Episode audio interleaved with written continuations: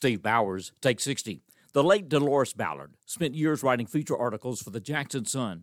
Her work was referenced recently in a Genealogical Society presentation by Dr. Kenneth Newman, who taught Delores in high school.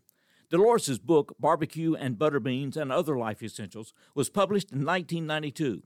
In her introduction, Delores talked about West Tennessee. West Tennessee speaks, she said, with a voice you cannot hear without your heart.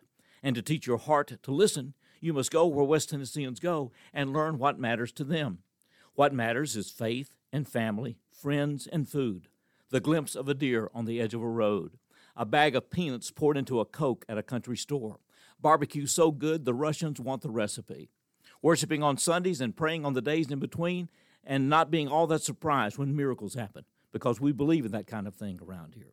Delores Ballard, 1992. Thanks, Delores. Steve Bowers, Take 60.